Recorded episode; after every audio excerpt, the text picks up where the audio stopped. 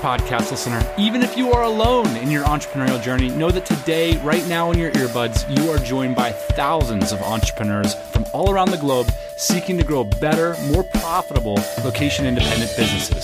If you'd like to learn more about what we do and download our entire back catalog, check out tropicalmba.com.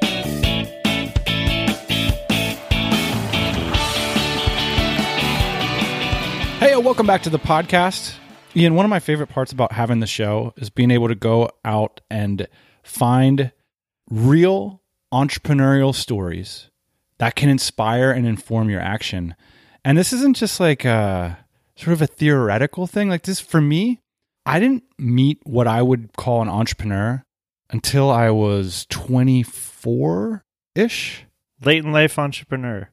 Yeah. And they're still relatively difficult to find. Like the types of entrepreneurship we talk about on this show, they're still very rare, right? It's, it's hard to find these people. And those stories that, or we call them scripts, sometimes the entrepreneurial script is a rare one. It's difficult to spot in the wild. But when you can get your hands on a good one that's not full of BS, it's full of real experience, real endurance, and real success and value, that's what this pod is all about for me, you know? And today we've got a story of entrepreneurial endurance and success. And here's the thing about most of us that are writing and creating our own entrepreneurial scripts and, and journeys, Ian, is that it's very rarely going to be what you expected, right? There's going to be a lot of false starts and problems and left turns that come out of the blue. And that, that was certainly the case for today's guest, Dan Taylor, who I first met about six years ago randomly in the Philippines.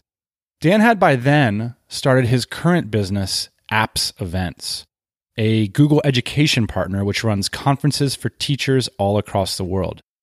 Dan is now based in Prague and he has a full time team of 10 who are also located around the world, some in the Philippines, some in the US, and some in Europe.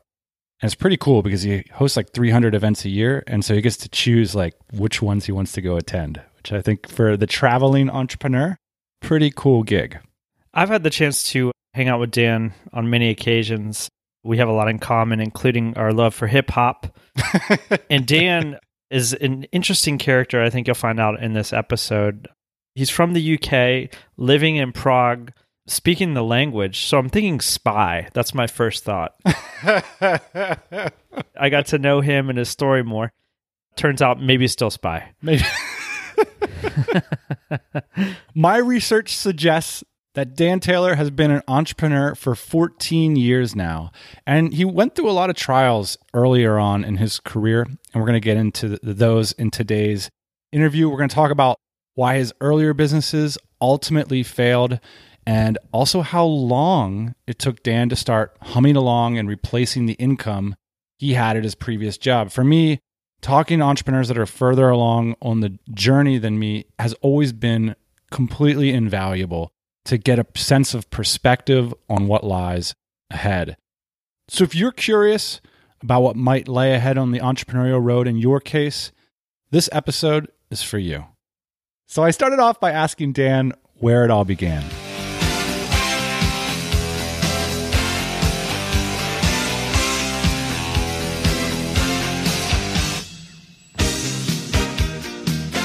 What happened was I was an IT guy. I worked for Deloitte Consulting and I went freelancing. Freelancing is a really good intermediate stage. When I was permanent, I wanted to be a freelancer because I worked with this guy. He was a really cool guy. I'm still friends with him. And he had a Ducati motorbike. And then when it came to five o'clock, he'd be walking around the office with his like bike leathers on, telling everyone he was off riding his bike while we were going to stay at work. And he was getting paid more than us. And so I wanted to be a contractor. And I did that. And then, then I was like, hang on a minute, this is like an in between stage. So pretty quickly, I think maybe three months into contracting, I figured I wanted a real business, you know, because you get a taste for it, you know, when you're a contractor, you're invoicing and, and you realize there's a whole world of, of business there. And I'd lost any kind of stability, you know, pension and severance. So it was pretty quickly contracting. I wanted to be an entrepreneur. When people ask you that aren't entrepreneurs what it's all about, how do you describe the word entrepreneur or the career path of being one? I always start by saying it's the best thing and then quickly go into it's, it's the worst thing. it's amazing. I set my own agenda. I don't have to have a boss haranguing me. And then I quickly get into my mind always goes into the negatives, which are in the beginning, you're not paying yourself for quite a long time. Even though you've lost your boss, your customers are still your boss. You end up with like several bosses as opposed to just one haranguing you. I always give the plus and the minus because I think, as you know very well, it's not one sided. You know.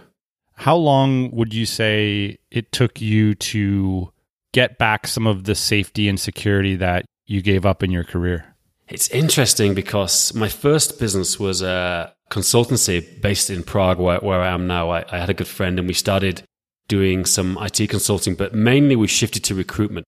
So from 2004 2005 i really made nothing 2006 and 7 we really that was the two years when i really transitioned to making money the financial crisis hit in 2008 and we went back to absolute zero so literally i had four years build up in a market like we were in you know a local market this is before i discovered the four hour work week and all these you know the way i run my business now we were on the local market and the local market just died overnight so I went back again and then had to start again.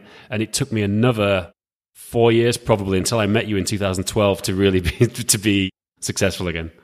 What changed about the way you ran your business when you discovered the four hour work week?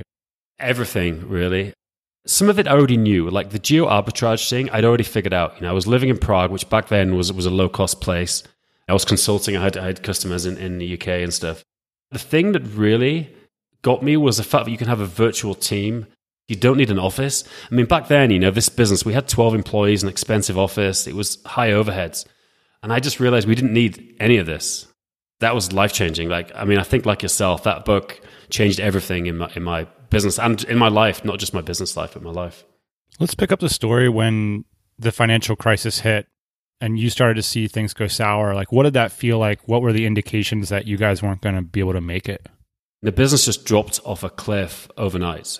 Probably we were making maybe $50,000 a month and it went down to like three. We went down to the fact we stopped paying ourselves for a year. We didn't even pay ourselves a salary. So, how did you respond?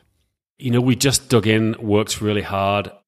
I'm not actually sure it was the right thing to do, though. You know, I think possibly walking away, we didn't have any debt. You know, we could have just walked away from the business. And we just worked really, really hard for like three and a bit years and got it back to the point where I ended up selling my share of the business. Somebody actually offered to buy the business about a year after the financial crisis. And we turned it down for, you know, we thought, oh, we can, we can get a lot more money. But actually, it ended up being about the same as I sold it for after another two and a half years of really hard work. So it was a real mistake, actually, not to sell the business. In hindsight, obviously. When you sold that business, what was the next step for you? And by the way, how would you describe like the amount of money that you made in terms of your lifestyle? The, the amount of money I made was, you know, enough for kind of a couple of years of income. You know, it wasn't a noticeable change in the lifestyle at all. So I'd actually started another business towards the end of this. I was in discussions with a couple of people to buy my 50% of, of the business. I really wanted to get back in technology stuff. You know, the whole consulting recruitment thing, I, I didn't like it at all. I wanted to get back in tech. So a good friend of mine had gone to work for Google and he was like, Dan, take a look at this Google Apps as it was then. You know, it's amazing. It's free for schools and universities. It's going crazy in America. The Common Core's coming. He got me involved. And we actually decided to develop an app, which, which in hindsight, you know, developing a SaaS app is now I know what I know. It, it's a pretty challenging undertaking, but I thought it would be really easy. And so we, we made an app for schools, which allowed schools to create a learning management system within Google Apps to get their grades online, to, to, to upload their course material, to have like a chat function with their teachers, all these kind of things. And nobody had one right then with Google Apps. So, so we developed this system. And what happened? Mike, who was my partner in the consultancy, I gave him 25% because it was only fair because I was taking away time to work on our business we had together. So he had a share of it. And, and a developer I became friends with also had 25. He did pretty well. We got some good customers. I mean, the US Coast Guard still use this system. We had Rutgers University as a customer, Eton, the school in the UK where the royal family go. We, we had some, some good customers. It got to the stage of growing, it was paying me an income, but, but not a fortune. And I figured I'll take the money. I had a few more ideas what to do. The whole thing was over in, in a year and a half, really, which was right when I met you. How would you describe the amount of money that you got from that sale? That amount of money was more, but still not life changing. I would say that was, you know, maybe six, seven years income, something like that. You know, it was enough so that I had a bit of a safety net. But it, again, it was never an option. I mean, I didn't stop work for one second. I never thought this is money I can retire on at all. Fast forward to 2012, 2013, it is. You're in the Philippines meeting your first virtual staff member. You've got six years of income in the bank. What's the idea? What's the spark of the next business?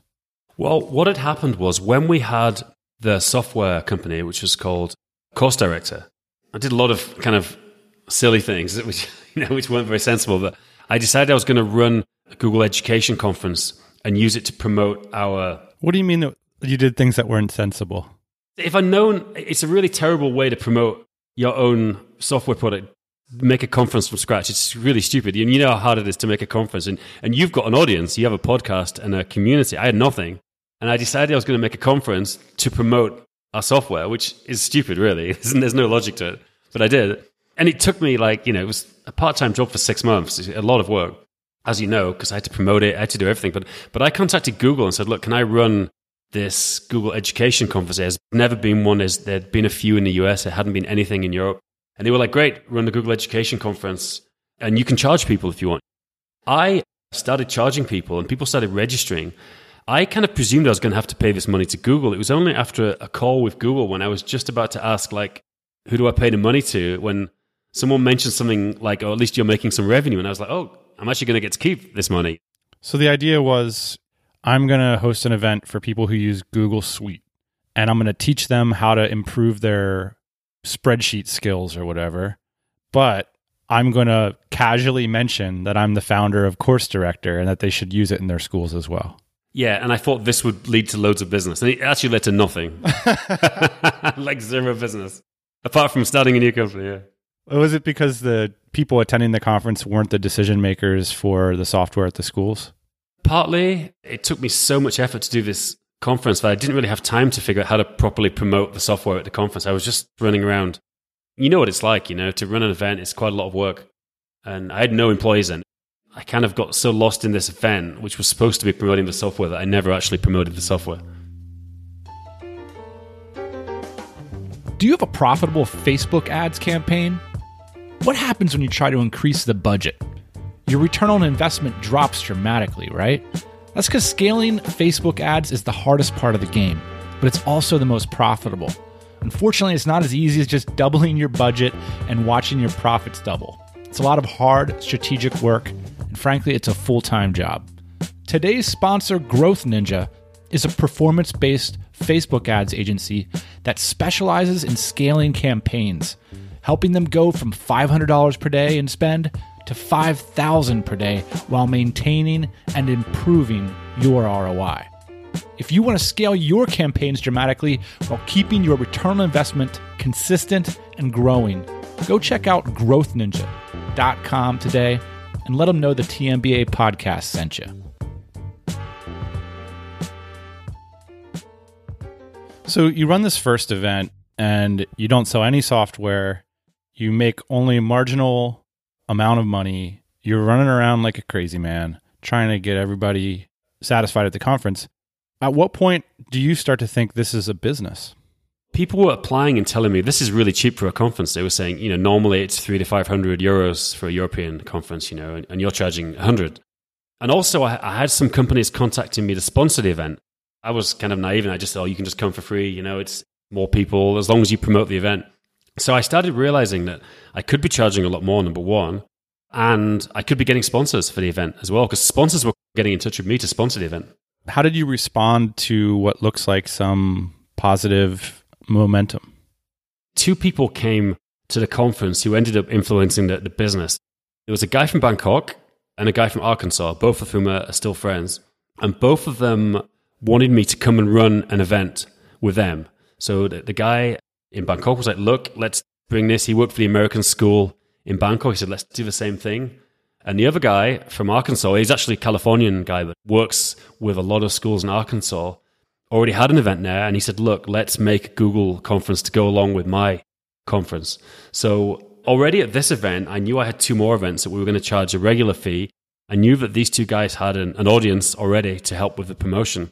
So that was the business, really, you know we were in talks to sell the software, and I, I figured, look, this is great. And, and plus, like you, I, I love travel. I figured out this business had the potential just to a lot of travel to cool places. It became clear pretty quickly that you were onto something. Like, what were some of those indications that this business had a lot of growth potential?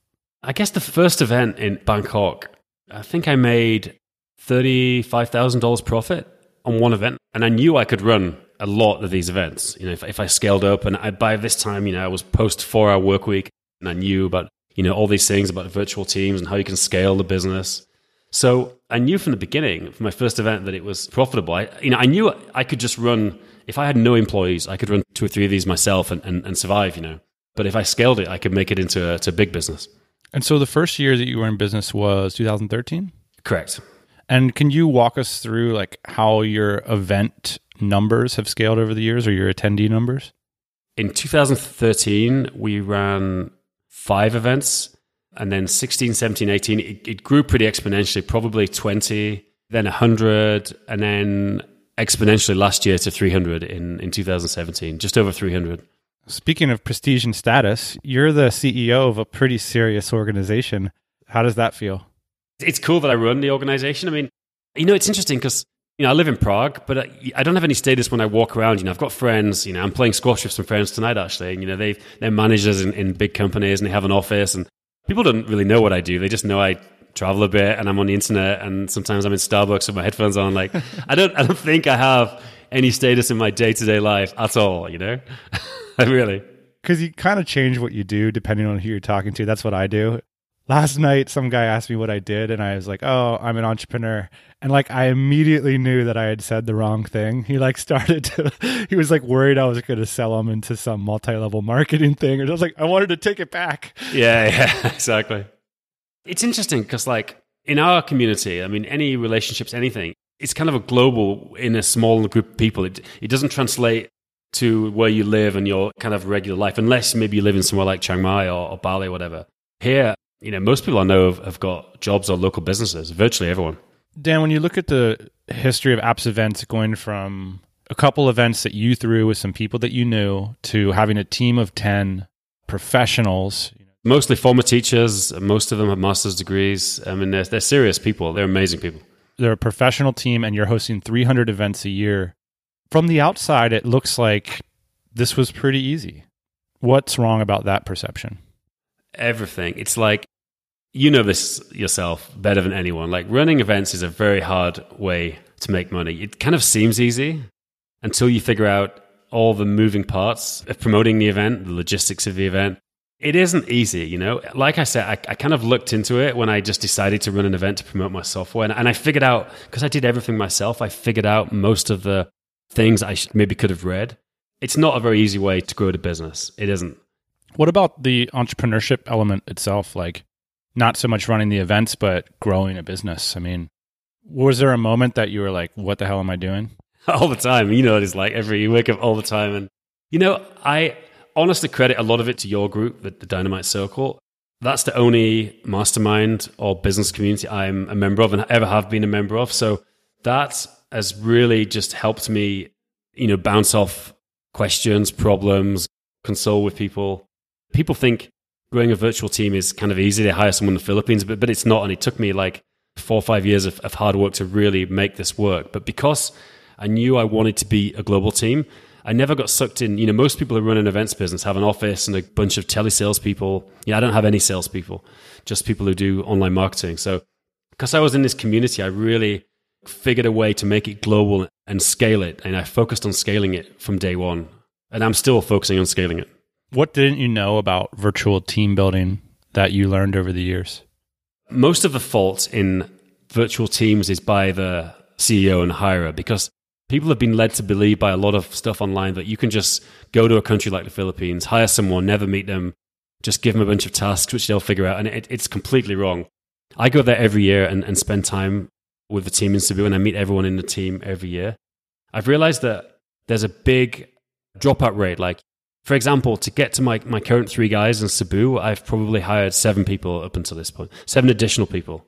I've realized that you have to really focus on being a great manager. You have to communicate clearly. You have to go and meet people in person. And you have to accept that it's not going to work out every time. You know, you've got to accept you're going to go through a lot of people, in my opinion. It's interesting, like looking at your team photos and people all around the world. How do you choose where you're going to target somebody? How do you strategically select? Well, the, the, Philippines has always been the logistics, you know, running. So all the stuff around dealing with attendee registrations, getting the events websites made up, but also more recently doing a lot of online promotion, you know, the graphics, Twitter ads, Facebook ads, you know, social media posts, things like that. So Philippines has always been the back end. Like the engine room of the business, sort of. Exactly. And, and still, it is. It's easier for me to have everyone in one city in Cebu. I can go and visit them once a year. So this is, it's still, it's a long term project, you know. The rest of the team are all regional people. What kind of my model has become and how I've grown the business in the last year and a half is hiring people who've become managers for each region and kind of you know somebody for the US. I've got somebody for Asia, Middle East, somebody for the UK, someone for mainland Europe.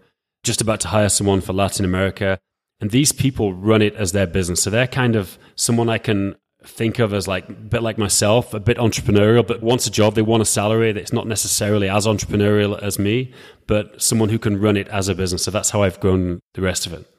What's your approach as the CEO? How are you a leader? To be honest, I'm, I'm not the best leader. I'm not. What I try to do is get people who are sort of self driven and get them to run their part of a business like a business. So I don't have to manage them too much, you know. My main management is we have a call with the regional people every Tuesday morning and we all get together. Sometimes that's the only time I speak to any of them during the week. I mean, regularly, it, it is the only time. I'm really terrible. I, I hate meetings, and, and, it's it's a weakness. I'm not saying it's a good thing, but I, I hate meetings. I hate anything scheduled. So I do my best not to communicate with people, which is a bad thing, but it's good in a sense that it makes you hire people that can be self starters. You know. You mentioned to me that you were experimenting with profit sharing. Not experimenting, but we've been doing it for over a year. So what I do now is each region, the regions I mentioned previously, they all get uh, 15% profit share for their region. So they get a salary, but that salary comes out of the costs for that region. And then all the other costs relating to events, and, and they keep 15% of the profit, and I paid out every quarter. And how have they responded to that emotionally? Well, yeah, it's interesting. It's completely changed how they deal with me, you know, because they've gone from being kind of more of like a regular employee who's a bit kind of political to give me a lot of crap, to be honest. Like they, they treat it as a business. and like, for example, like I was an event we're doing in Peru, and I was going to go out, and then the regional manager was like, "Look, Dan, I don't want you to go to Peru. I don't want that on my P and L. It's too expensive. Basically, you're not coming, you know." And I was like, "Rough." So if I want to go to Peru, I've got to pay myself out of my personal money because. And I, I actually like it, you know. I like the fact that he treats it as his business. So the end result is good. But but to answer the question, how it makes it different, it makes them more argumentative and more like a CEO, you know they treat it like a business. So it's it, it's good and it's bad. What are they frustrated with you about? Probably what I mentioned before. I'm a bit too absent. I don't. I'm not on top of the detail. I don't speak to them more often. I think maybe I'm too absent in terms of getting on meetings and on calls. What's the end game that you sort of had in mind here? Because it's not shocking to me that you know 2013 now fast forward to 2018 you're sort of at that timeline where businesses get bigger, the team gets bigger, you're making good money. This is the time where a lot of people start to think about maybe selling, maybe hiring a CEO. Like, what's the end game that you had imagined for this business? I didn't really get into this thinking I could sell it. You know, I figured it was a good cash flow business and it would be something I would enjoy. You know, it, would be, I like the subject matter, I like the countries we're working in. I think even before people started talking about it a lot in the last year, I always figured I could probably hire someone and be a bit more hands off.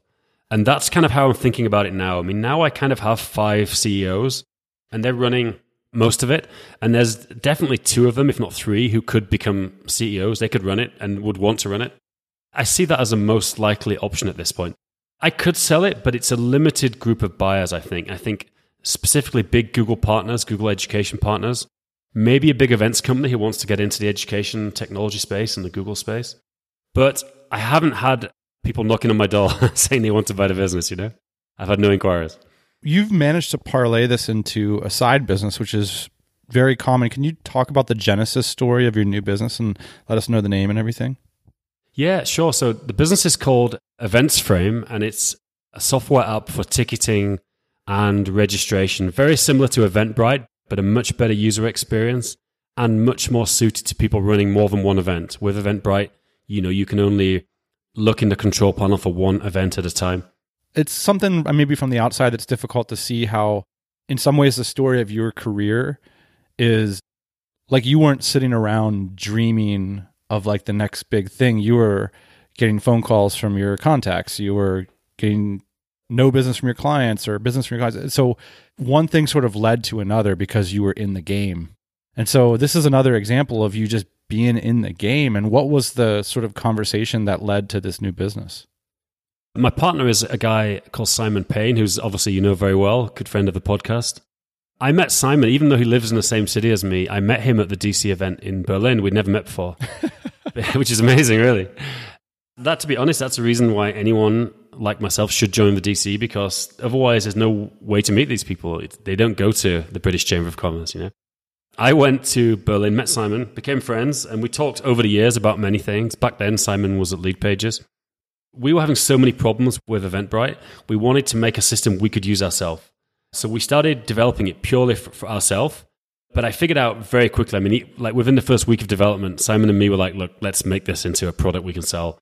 I always jump on opportunities. I think if I've got one good characteristic in business, it's I I'm, i see something and I'm, I'm into it. You know, I saw this and started doing it. what do you guys hope for the future of Events Frame? I'm excited to use the platform myself.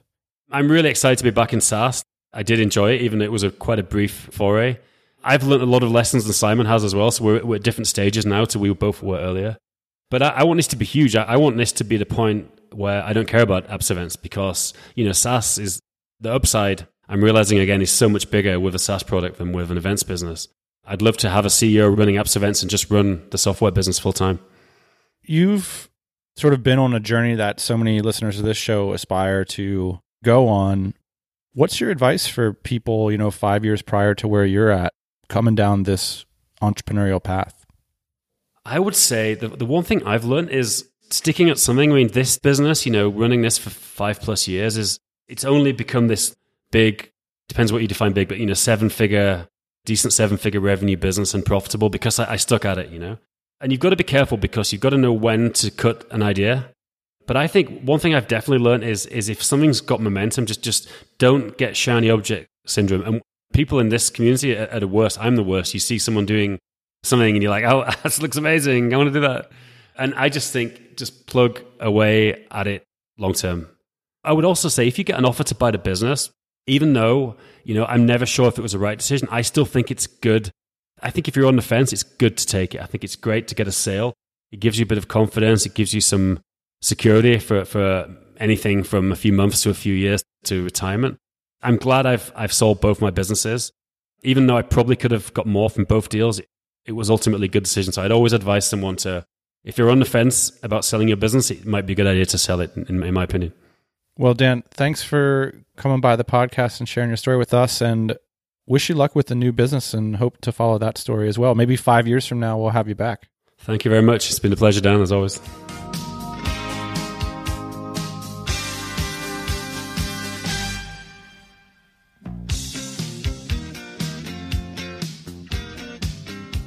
Big thanks to Dan for swinging by the show and, and, sharing his story. Ian, these are the conversations that I look forward to so much at our events.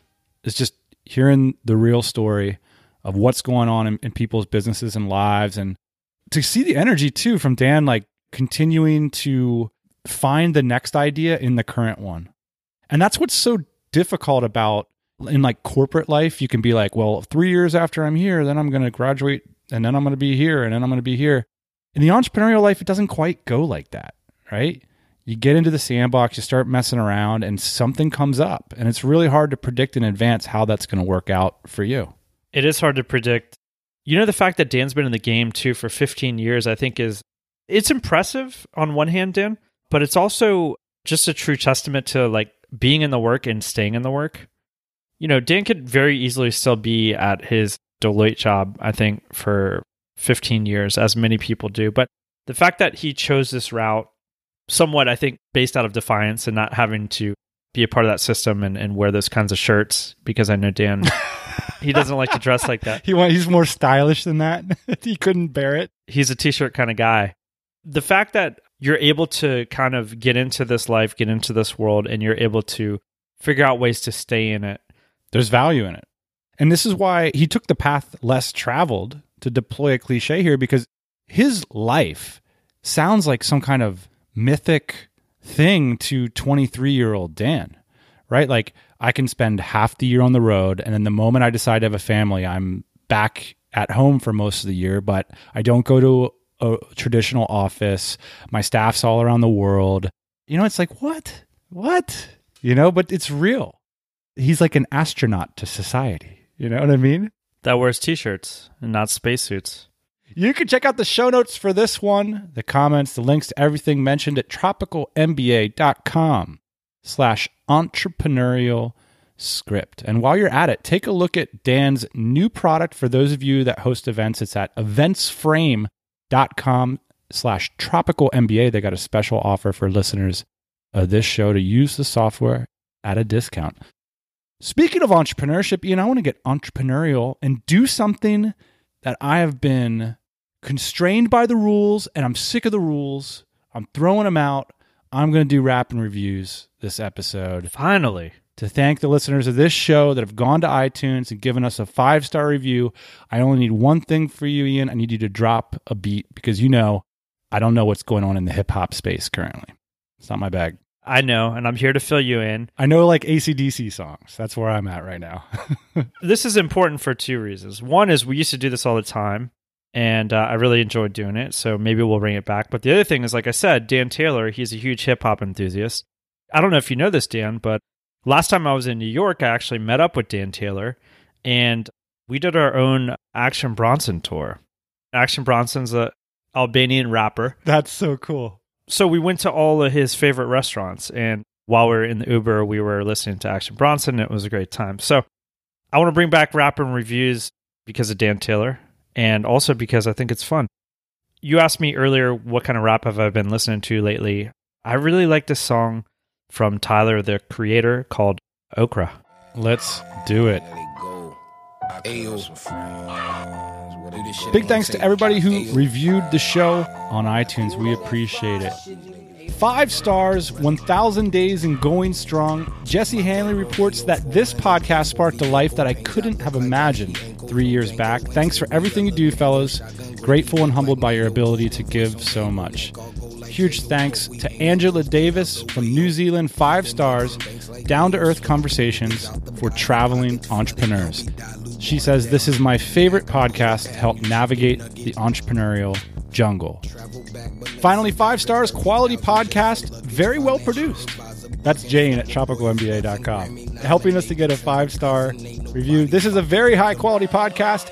After just a few episodes, you get the sense that these guys are intelligent and are the real deal. Thanks for putting out such great content. It takes a few episodes for it to sink in, boss man. just a few. All right, guys. Thanks so much for the iTunes reviews. Hope you enjoyed Ian's hip hop jams. And we'll be back next Thursday morning, 8 a.m. Eastern Standard Time. Hey, thanks for listening to the Tropical MBA podcast. You can go to tropicalmba.com, get access to hundreds of back episodes and all kinds of other goodies. Load up your iPod. That is the cheapest way to fly business class on your next international flight. We will see you next Thursday morning, 8 a.m. Eastern Standard Time.